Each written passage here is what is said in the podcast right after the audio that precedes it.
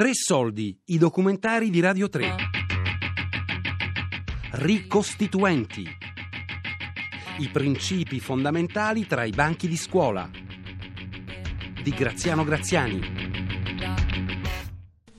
Tutti possono sbagliare, ma l'importante è essere sinceri davanti alla legge. Ah, esatto. Cioè, voglio essere sincero finché ti parlo, la devi pagare. No, qua ci sta. Ci deve essere? Nel senso, se ti ammazzo, però ti dico che sono stato io... La criminalità organizzata esiste e va combattuta. Non è ammessa alcuna forma di tentata corruzione. È assolutamente vietata ogni forma di violenza, sia fisica sia psicologica. Le voci che sentite sono quelle degli studenti di scuola superiore che hanno partecipato ad un laboratorio sulla Costituzione. Si sono confrontati con i principi che regolano la convivenza civile e hanno provato a scriverne alcuni di proprio pugno. Un tema che gli è particolarmente caro è quello della giustizia.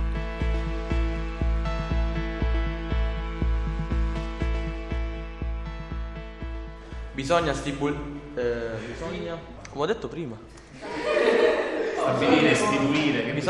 un tribunale. Che infligga bene. Un tribunale. Ragazzi, buoni che qua... Questi cominciano i conflitti, questa è una parte interessante, dai. Un tribunale che infligga pene in base al reato commesso. Il giudizio è una cosa molto pesante, è una delle cose più pesanti e più sanzionatorie che le comunità fanno sul singolo. La presunzione di innocenza serve a dire questo rito si fa, si compie, ma con certe tutele. No, se proprio dovessimo emendare, dire che oltre un certo limite, al posto proprio della prescrizione, che secondo me è una cosa indegna, mettere al contrario che la persona che è stata ritenuta innocente fino a quel momento, se il processo non riesce ad andare avanti, è ritenuta colpevole, quantomeno. Quindi abbiamo la presunzione di incolpevolezza, se non riusciamo a giudicarla oltre è colpevole per forza. Però se poi è innocente, si crea un problema. Francamente peggio per lui.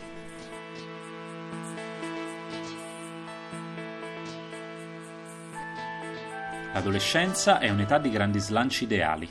Le convenzioni in quella fase della vita tendono all'assoluto.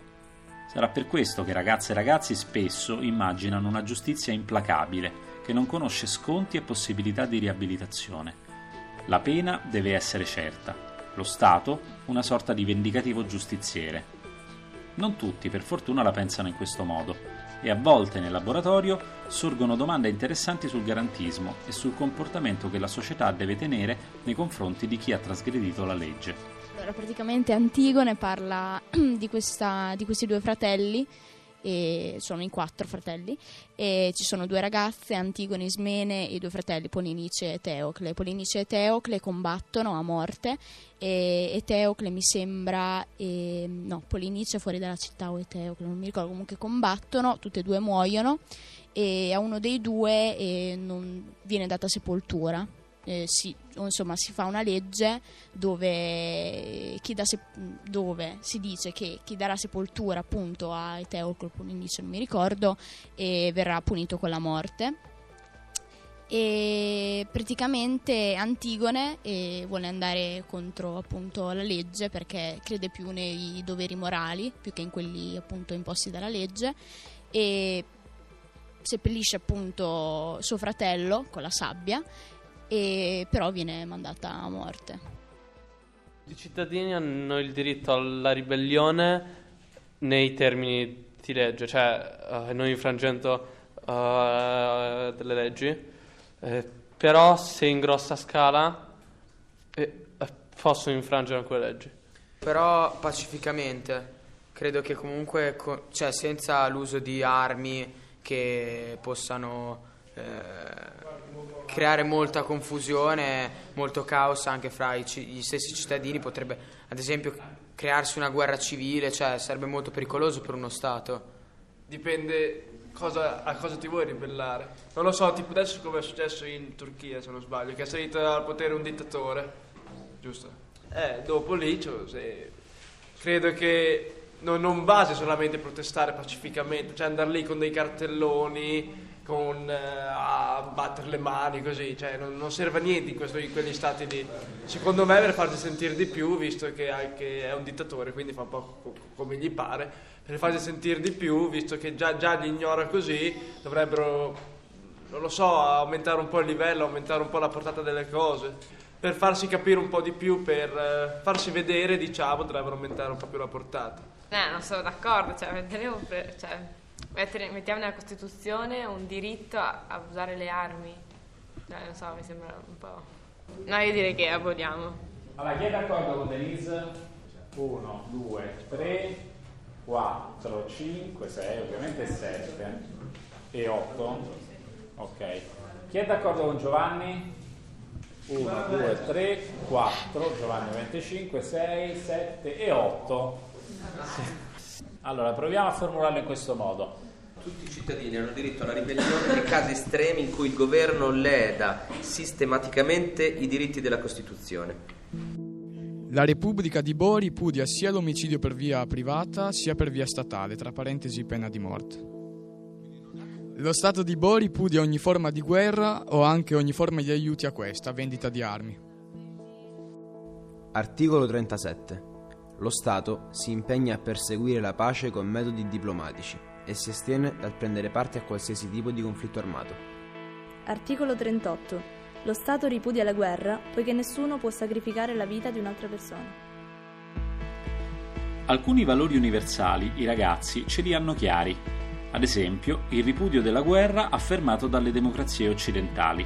Lo sanno bene che a volte le cose sono più complesse di come appaiono sulla carta, ma pensano che a un principio del genere non bisogna derogare. E qualcuno immagina persino uno Stato senza esercito. Io ho scritto: lo Stato non ha le forze armate e non ci sono obblighi militari. La Repubblica non deve ricorrere alla guerra per attaccare la sovranità legittima e la libertà degli altri popoli. Essa si adopera per risolvere le differenze internazionali con mezzi pacifici. Articolo 54. Tutti hanno diritto a fare quello che vogliono, a patto che non nuocia al prossimo, vicini antipatici esclusi. Articolo 55. Lo Stato non ha un esercito. Articolo 56. In caso di subita aggressione, lo Stato istituirà una milizia di gatti obesi. Come ti chiami? Arianna. Alla sicurezza. Il diritto alla sicurezza, come lo traduciamo questo diritto alla sicurezza? Che deve essere protetto da... non so, da attacchi, è un po' eccessivo. Di essere protetto, insomma, diciamo, bisogna garantire la sicurezza, l'incolumità delle persone, ok? Quasi sempre i ragazzi si richiamano ai principi che sorreggono le democrazie europee, con un'unica eccezione, il diritto alla difesa. In materia di armi la questione si fa complessa e la retorica americana del secondo emendamento, quello che permette ai cittadini statunitensi di possedere un'arma, sembra aver fatto breccia anche da noi. Qualcuno potrebbe obiettare che ormai l'immaginario che va per la maggiore è quello made in USA, e invece anche su questo punto le posizioni dei ragazzi sono assai stratificate. Vai, leggilo tutto di fila, Antonio. Specchio, ho fatto delle modifiche mentre lo dettavo. Allora lo leggo io.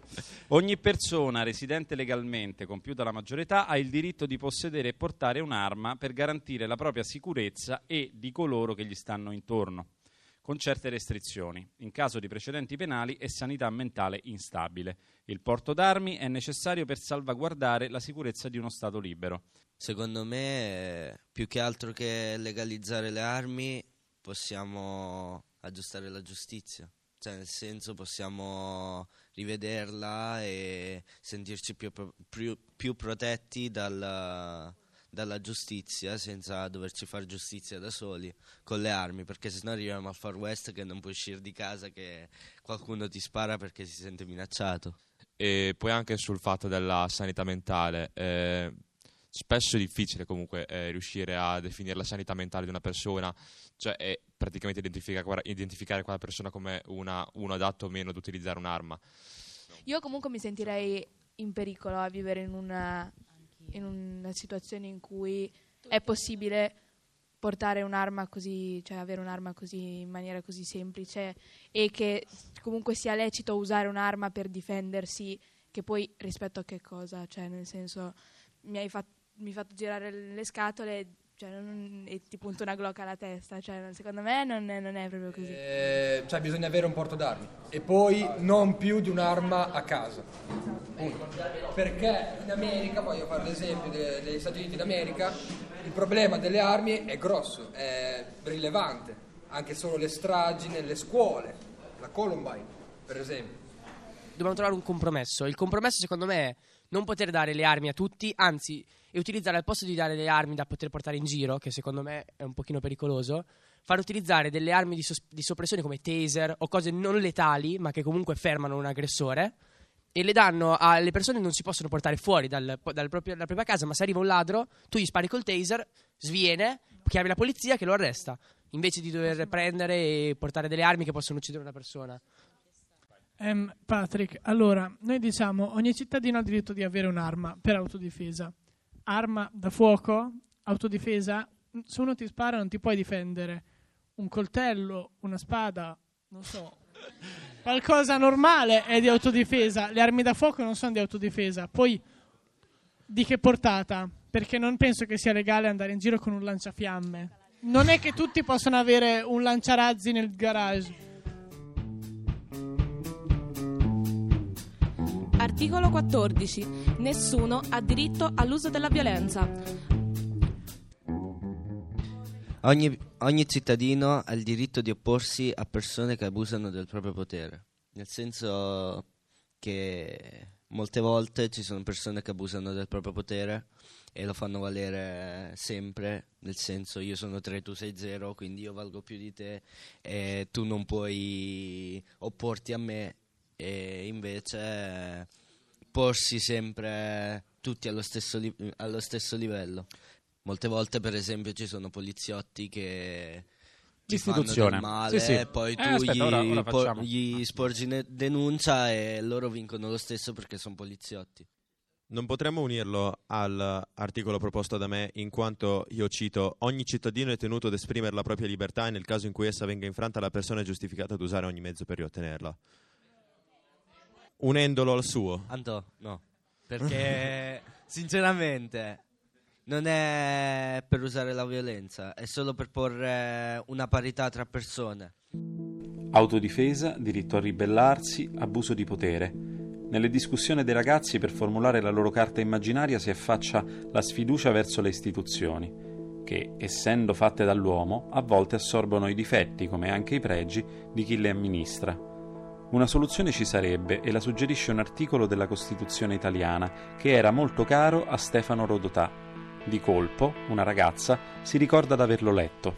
Allora, io non mi sentivo proprio competente per scrivere un articolo di mano mia, e allora ho letto tutta la Costituzione italiana e secondo me l'articolo più bello e il più significativo, perché secondo me la Costituzione italiana è bellissima e il problema più grande è che forse non viene rispettata. Secondo me l'articolo più bello è il 54 e che secondo me può essere veramente inseribile in tutte le Costituzioni nel mondo, che sarebbe: tutti i cittadini hanno il dovere di essere fedeli alla Repubblica e di osservarne la Costituzione.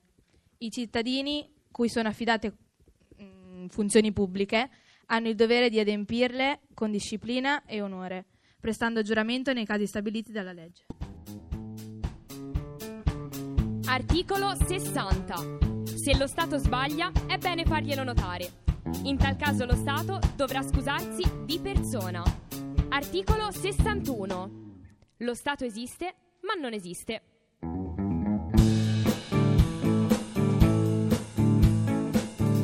Tre Soldi, i documentari di Radio 3.